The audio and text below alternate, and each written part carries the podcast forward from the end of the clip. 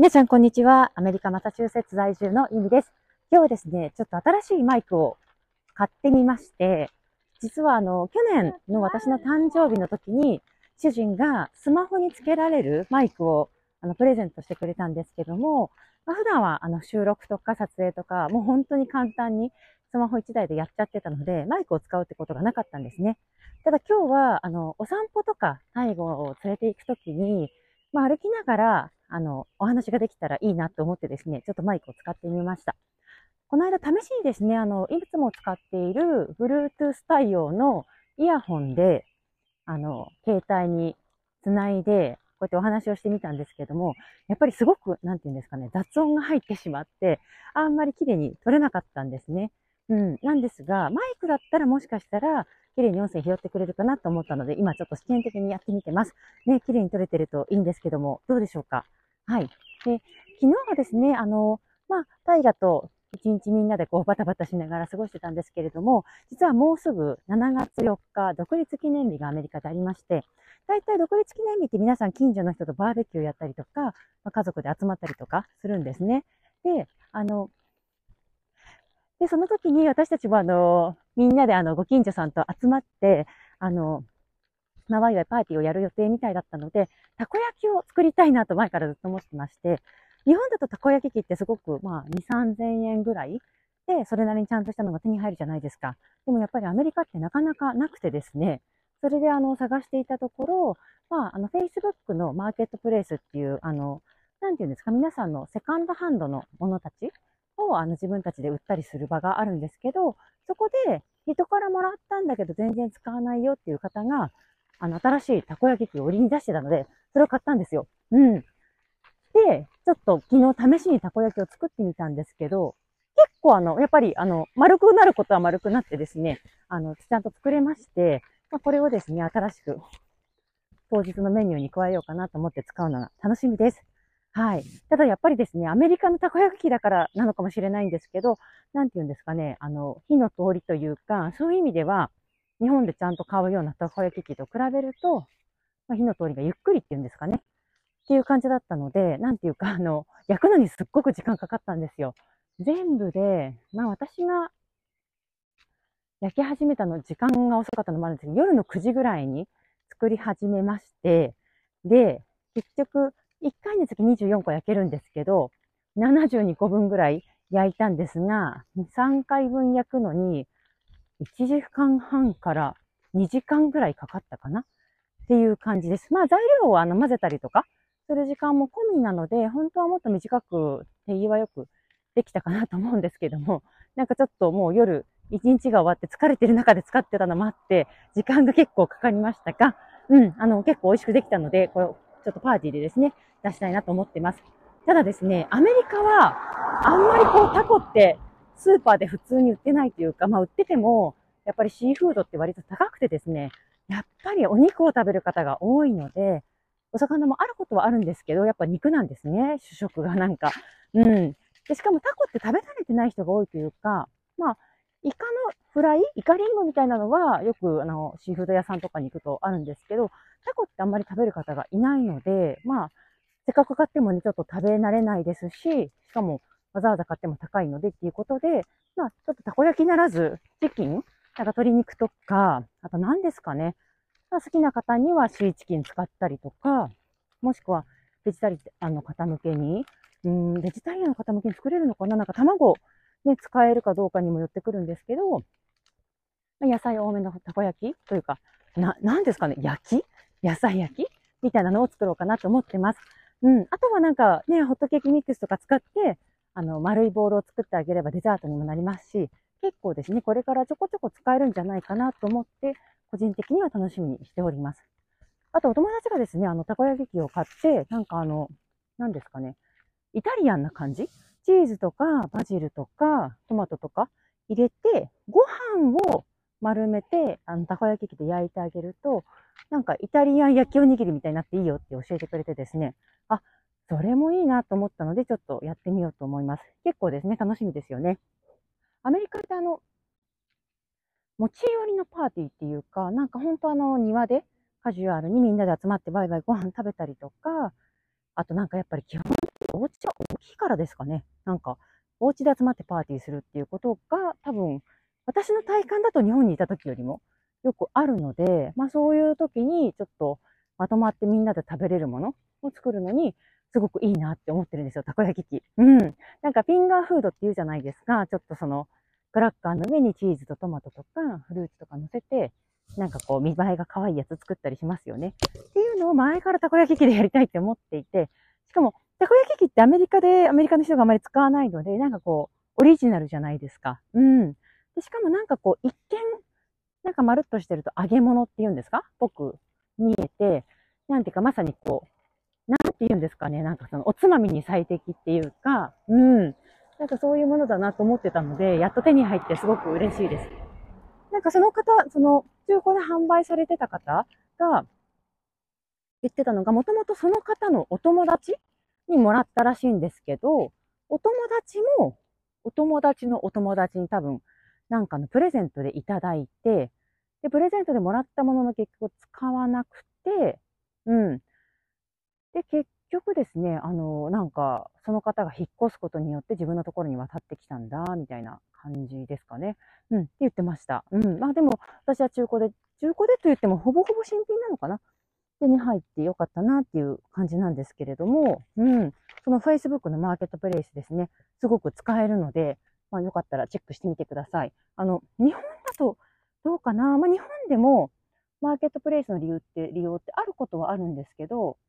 て言うんですかね、あの日本で言うとメルカリみたいな感じですかね。うん。アメリカにもメルカリってあることはあるんですが、日本ほど、なんていうかビッグじゃなくて、あの、なんか、機能的には日本のやつの方が充実してるかなっていう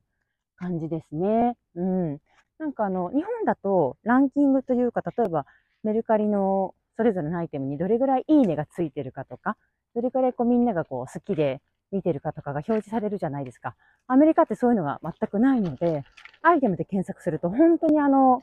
ただただ、例えばセーターならセーターがバーって一覧出てくるので、あ、じゃあその中でもみんなに人気なやつとか注目されてるやつとか知りたいなって思っても見れないんですよね。うん。なので結局私もなんかメルカリあんまり使わなくなっちゃったんですけども、アメリカでは。うん。でもなんかアメリカの方はこのマーケットプレイスってやつの使うのがすごく一般的みたいでした。うん。マーケットプレイスは、あの、お家の近くに、あの、その出品がされている場合は、こう歩いて受け取りに行くとか、その直接玄関前でピックアップするとか、まあ、そういう機能がついているので、まあ、結構ですね、ご近所さんで何か物を売りに出している方とかに関しては、あの、なんかなんていうんですかね、すぐ近くに取りに行けるので、送料もかからなくてよかったりするんですよ。うん。今、外歩きながら、あの、撮っているので、車がちょっと撮っておりましたが、基本的にはですね、車もあんまり通らず、すごく、あの、森って感じでですね、鳥とかの声が主に聞こえてくるご近所さんです。はい。今、息子はすごく静かにしながら、なんかこう、目の前の景色を眺めておりますが、時々歌ったりしています。うん。そんな感じでですね、あの、7月のあの4日に独立記念日があるので、その準備をしていく、いくところなんですけれども、うん。この6ヶ月ですね、私、2023年6ヶ月終わって、今これから7月が始まって後半が始まるんですけど、6ヶ月を振り返ってですね、ちょっとあのお話をしたいなと思います。まずですね、1月、1月いっぱいは、去年のあの10月から日本、マレーシア、タイ、そしてまた日本とですね、帰ってきて、アジアに4ヶ月間いたんですけれども、まあ、その1月はもう最後に日本に滞在している期間だったんですよね。もともとあのアメリカからバンコク、タイへのチケットを私たちは航空便を予約しまして、で、アメリカからタイへの飛行機の乗り換えを成田とか羽田ですね、日本に指定をして、で、その乗り換え期間をすごく長くするっていうようなフライトの取り方をしてたんですよ。で、そうするとどうなるかっていうと、日本で、あアメリカから日本で、日本でしばらく滞在しました。そしてその後、バンコクに飛んで、で、タイにいる間にちょっとマレーシアにも行ったりしたんですけども、で、そこから最終的にまたバンコクからアメリカに向けて飛び立つときに日本で乗り換えだったので、また日本に寄って、で、1ヶ月近くですかね、滞在をして、で、最終的には、あの、東京からまたアメリカに立つっていう感じだったんですけども、はい。で、それをやるとですね、一応、あの、バンコクに向かう時の乗り換えが日本っていう感じなので、航空券をわざわざアメリカ、日本、日本、バンコクってバラバラに取るよりは安かったんですよ。うん。で、こういうやり方ができるよっていうのを去年ネットで調べて知ってやったんですが、うん。で、1月いっぱい日本にいましたと。で、日本から帰ってきてですね、それが1月の終わり。で、翌日、はい、主人が倒れまして、まあ、倒れたというか、まあ、心臓発作が起きたんですよね。やっぱりいろんな疲れもあったり、飛行機の旅がやっぱりあの体に多少負担があったのか、ということがありまして、うん。まあ、実はあの、まあ、その1月の最後の帰ってきた時以外にも、この今回のアジアの旅行の途中で、例えばタイに飛行機で着いた日に空港で倒れたりとか、あとは日本にいる時に東京から沖縄に飛行機で移動した翌日ちょっと軽く発作が起きたりとかですね。あの、実はそういったことが何度かあったんですけども、まあその旅の終わりにですね、そうやって倒れることがあって、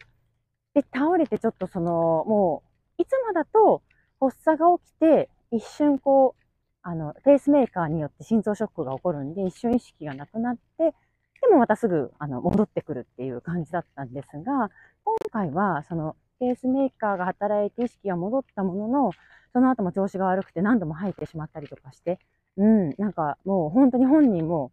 死ぬんじゃないかっていう感じですね。まあ、本当それは怖かったと思います。で私たちも、あの、まあ、見ていて本当にあの、怖かったんですけれども、で、あの、まあ、これはいつもの病院に行った方がいいと。ただ、かかりつな系の病院がですね、あの、結構あの、大きなところで有名なところっていいお医者さんたちいっぱいいるんですが、車で2時間ぐらいかかるところだったんですね、ボストンの。うん。で、ボストンまで2時間かけて、このちょっとね、いろいろ不安がある状態で移動するのは、何かあった時に私たちもきっと後悔するだろうってことでですね、救急車を呼びました。うん。で、救急車に来てもらって、まずは、あの、最寄りの病院まで夜夜中だったんですけど、一緒に運んでもらって、うん。で、その時はですね、あの、家族は、あの、一応同伴してもいいよって感じだったので、私だけ一緒に救急車に乗せてもらってですね、あの、ただ、彼の乗っている車両っていうんですか、あの、スペースには、後部座席っていうんですかね、一緒に乗れなくて、助手席に乗るんだったらいいですよってことで一緒に連れて行ってもらいました。うん。でも息子のことは完全に義理のお母さんに任せてですね、義理のお母さんも多分、あの、一緒に来たかったと思うんですよ。まあ、ご両親も心配じゃないですか。なんですが、まあ、あの、病院に息子を連れて行っても、やっぱりいろんなね、あの、病病院や病院でいろんなこう、病気が飛んでいるじゃないですけど、あの、ちっちゃな息子を連れて行くのは良くないってことで、お家で待っていただくことになって、うん。で、その緊急病棟、ご近所の病院に連れてってもらいましたと。で、結局そこでその、まあ、救急車に乗ってですね、そこに行くことによって、主人に何かあった時にすぐに対応してもらえるっていう状態だったので、まあそれは良かったねって感じでいたんですけれども、うん。で、その後、あの、まあ夜中に着きまして、しばらくいて、いたはいたんですけれども、あの、なんか、本当にあの、まあ、そのかかりつけの病院じゃこの後転送してもらおうっていう感じだったのでずっと待ってたんですよね。ご近所の病院の救急病棟の中で待機をしながら、まあ夜中だったし、なんか私もなんかやっぱり人間だからですかね、お腹が空いてしまったので、まあちょっとあの、自動販売機とかでお菓子を買って食べたりしながらちょっと待ってたんですが、やっぱ夜中から食べ物とか手に入らなかったんですよね。うん。でも、なんか、ちょっとしたチップスが500円ぐらいとかして高いなって思ったの覚えてるんですけども、まあそんな感じであの、自動販売機で食べ物を買いながらちょっと待機しましたと。で、いよいよボストンの方の病院にあの、転送できますよと、救急車で運んであげますよっていうことになったんですが、その時にですね、あの、受け入れ先の病院、いつもの病院の方から、あの、私自身も、あの、来ることは来てもいいけど、止めてあげられませんって言われたんですよ。うん。またやっぱコロナのこともあったので、患者さん自身が本当に生きるか死ぬかっていう、あの、命に関わる状況の場合以外は、病室に第三者を入れることができないって言われたんですね。これがもう、その奥さんであろうが、実の子供であろうがダメなんだと。うん。なので、あの、私もついていくことはできるけれども、行ったら、あとは、あの、途中で帰ってね、みたいな感じだったんですよ。うん。で、そうすると、あの、まあ、夜中にですね、ボストンの病院に行って、その後一人で出ることになると、私も滞在先がなかったので、まあ、今思えばですね、あの、行ったら行ったで探してみれば、なんとか歩けるところに一晩ぐらい過ごせる、あの、ホテルもあったと思うんですけども、あの、まあ、でも、基本的に私の頭の中でボストンってすごい、どこもホテルがものすごく高かったり、当日予約では取れるかわかんないなとかだったりもあったので、まあ、あの、ご両親に連絡をして、本当夜中の2時とか3時ぐらいだったんですけども、あの、その義理のお母さんがお家からその近くの病院まで私を迎えに来てくれて、うん。で、しかもあの、義理のお父さんがお家で休んでるってからってことでですね、義理のお母さんなんとあの、自分のお家の犬と、あとは息子、私の息子も、あの、なんか、義理のお父さん一人で面倒見るの大変かなと思ったらしくて、もう義理の息その私の息子と犬も連れてですね、あの、3、3メンバーで車に乗って夜中の3時に病院まで迎えに来てくれて、私はお母さんと一緒に帰り、主人はそのままあの、ボストン病院に運んでもらいましたと。うん。で、まあ、あそれでですね、主人が、あの、病院に着いて、で、翌日、あの、義理のお父さんが、私たち、私と一緒にあの、ボストンに行ってくれて、で、あの、義理のお父さんのいとこですね、親戚のおばさんがですね、ボストン近くに住んでたので、結局その後、あの、一週間ぐらい私を止めてくれまして、義理の父さんも何日か、最初の4、5日とま、2、3日泊まったのかな？なんですが、うん。でも結局その病院側で、これから手術をあのする方向で行きましょうってなったので、体が、体が伸びることになりまして、うん。で、私はそのままあの、親戚のおばさんの家に泊めてもらって、で、その後ですね、あの、お父さんは一旦、あの、自宅の方に帰りますって言って、も町に帰って、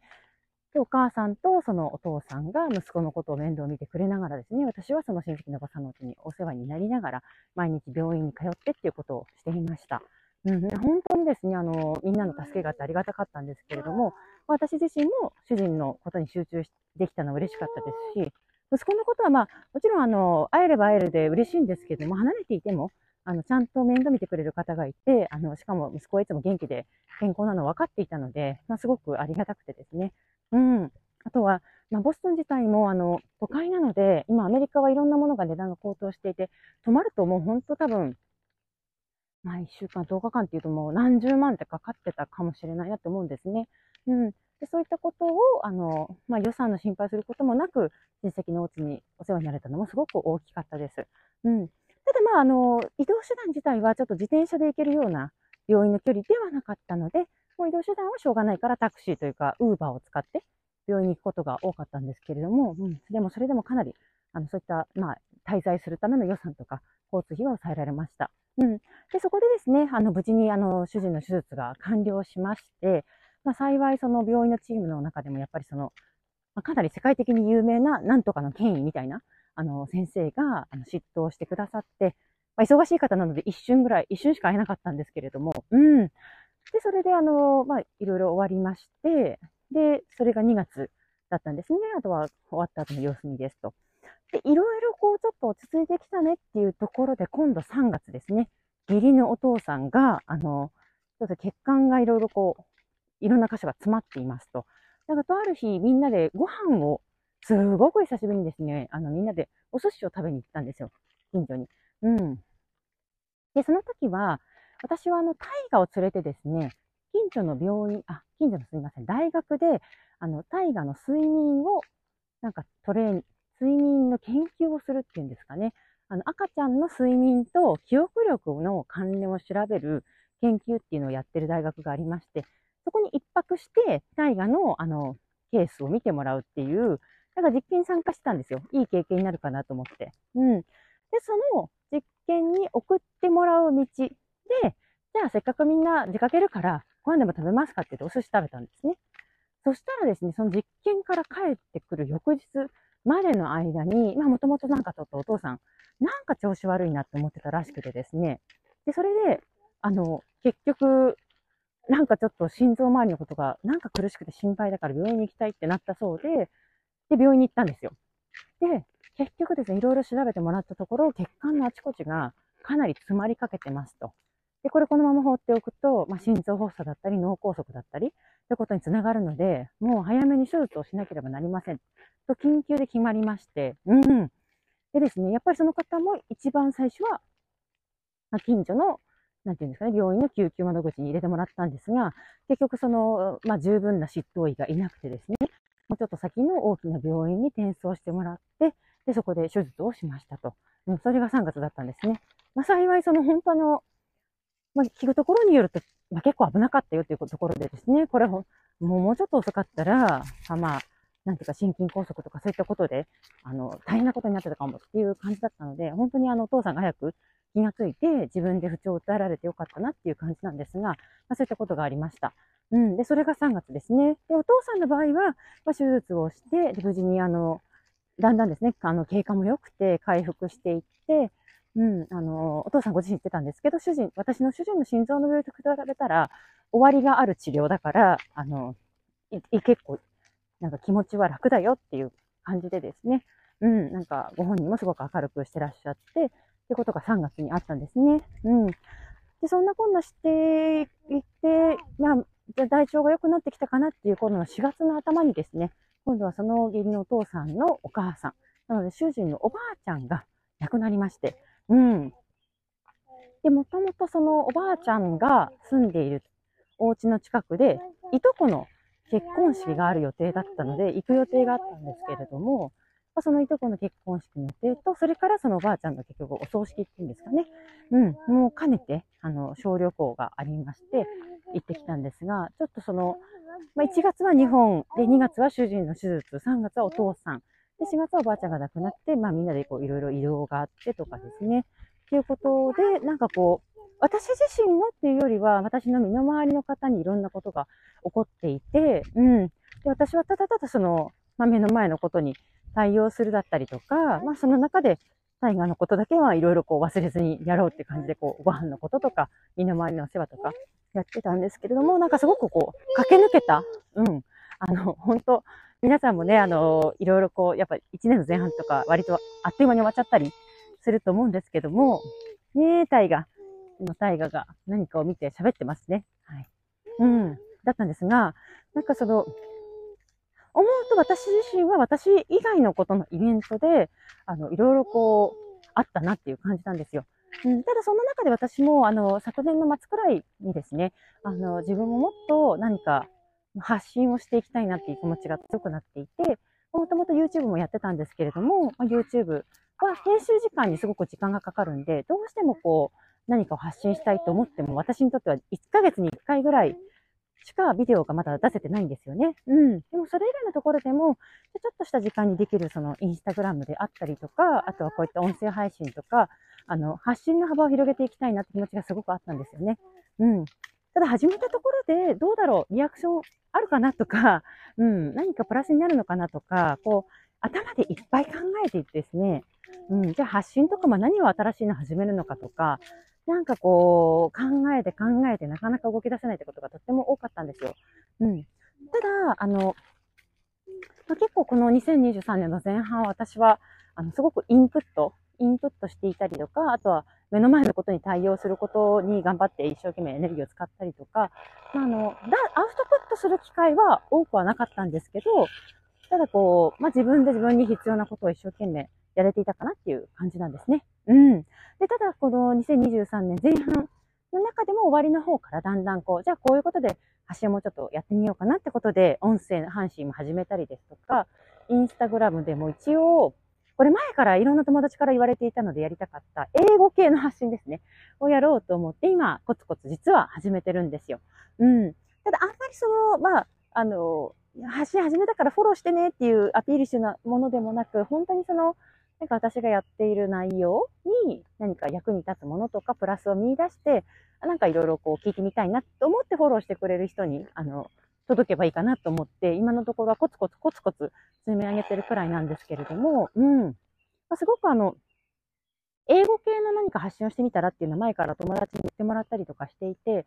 すごく嬉しかったんですけれども、ただ私はなんかすごく自分の英語って中途半端だなとは思っていて、ビジネスレベルでバリバリ喋れるわけではないですし、まあその帰国子女っていうわけでもない。うん。だけど確かに、まあその、うん、まあ普通に日常会話というか、あの、誰かと仲良くなる程度の英語は喋れているし、うん。何かこう、これでも役に立つのかなっていうのがずっとあったんですよね。うん。ただ気がついたのは、やっぱりその、本当に基本的なところ、本当に初心者レベルのところから、あの、プラス1で英語を学びたいっていう方がすごくたくさんいるんだなっていうことに気がついて、うん。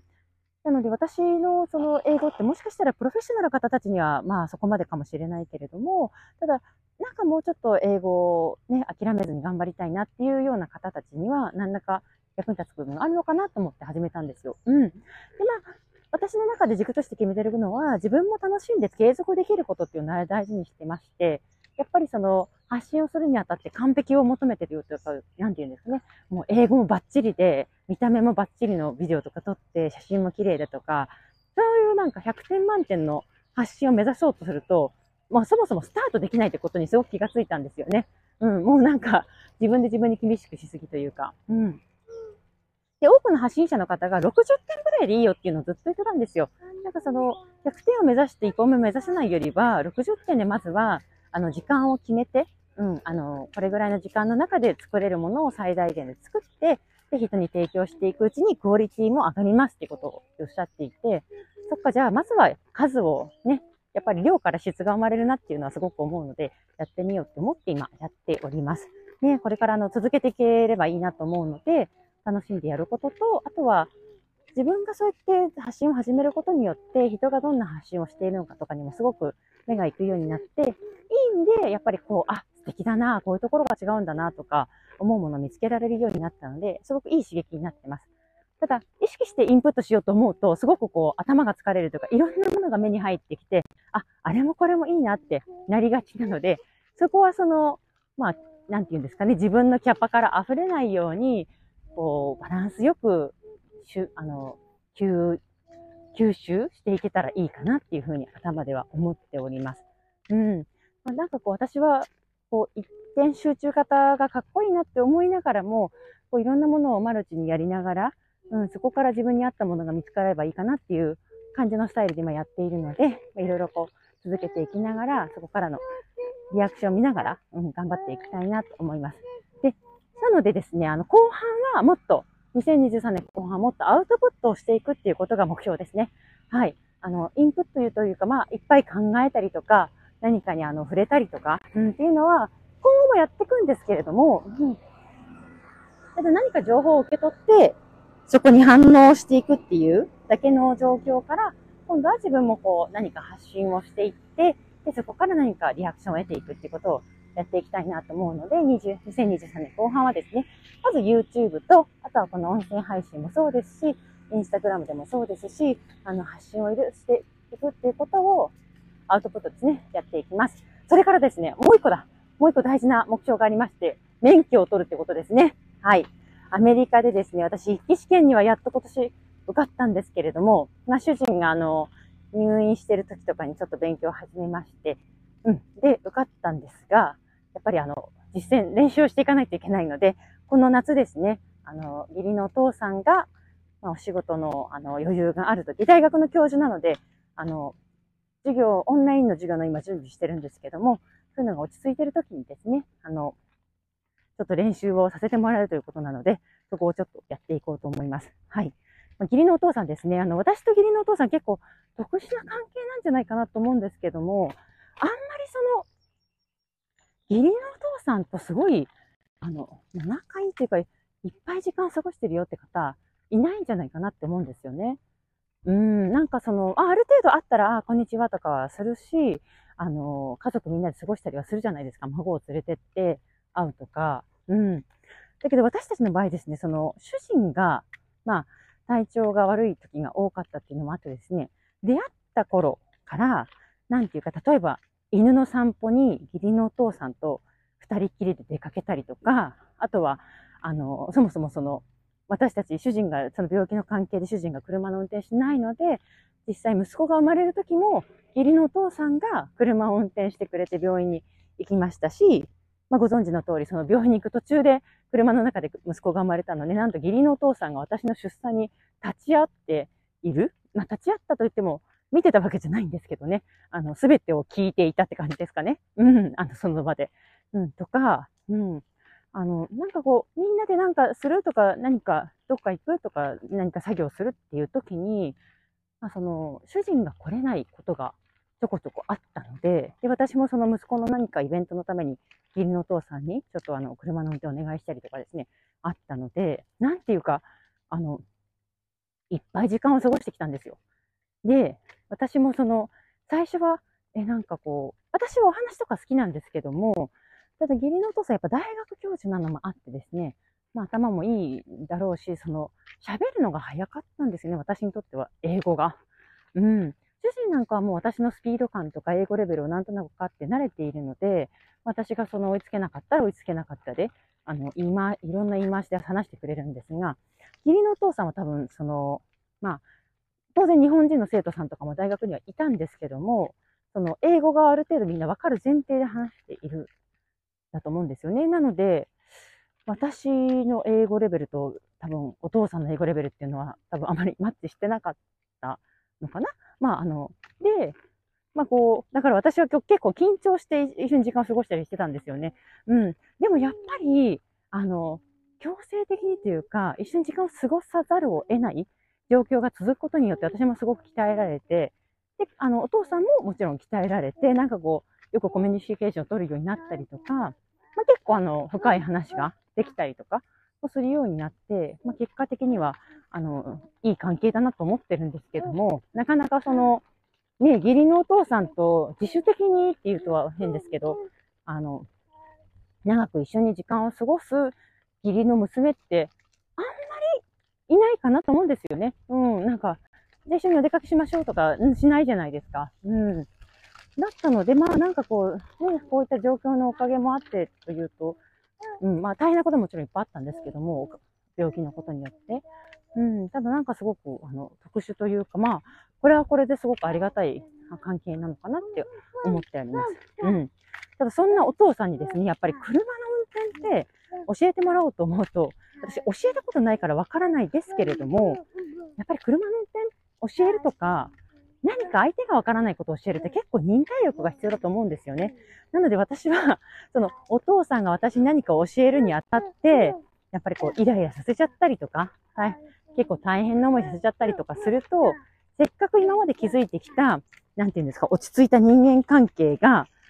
なんか悪くなるんじゃないかなとか、ちょっと心配もあってですね。いやー、お父さんに教えてもらうより私、自動車学校行きたいなーとか思ってたんですね。うん。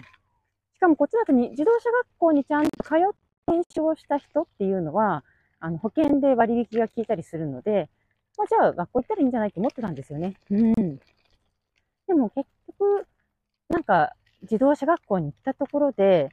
あの、割引はそこまで大したこともなく、学校の費用も結構高いということが分かりまして、うん、じゃあお父さんに教わった方がいいかなっていうことに結局なったので、お願いを今してるんですけども、それが明日？明日第1回レッスンを始めようって言ってもらってるんで、明日なんですよ。ちょっと私は緊張しておりますが、うん。ちょっと主人にもですね、ねあの、後ろに乗ってるだけでいいからちょっとさ、一緒に来てよと言ってるんですが、なんかね、二人っきりだとこう、あの、空気が緊張感で満たされちゃうかななんて思ったりとかしてですね、あの、いるんですけれども、ちょっとこれから頑張っていこうと思います。なのでですね、私の2023年後半の目標については、これからの発信をまた、あの、やっていくこと、アウトプットをいろいろやってみるってことですね。アウトプットいろいろやってみる、それからアウトプットの頻度も増やすっていうところと、それから免許を取るの、あの、大きく二つの柱ですね。免許を取るはですね、ちょっとあの、アメリカにいるうちに早めに達成しますので、あの、頑張ります。またご報告させてください。はい。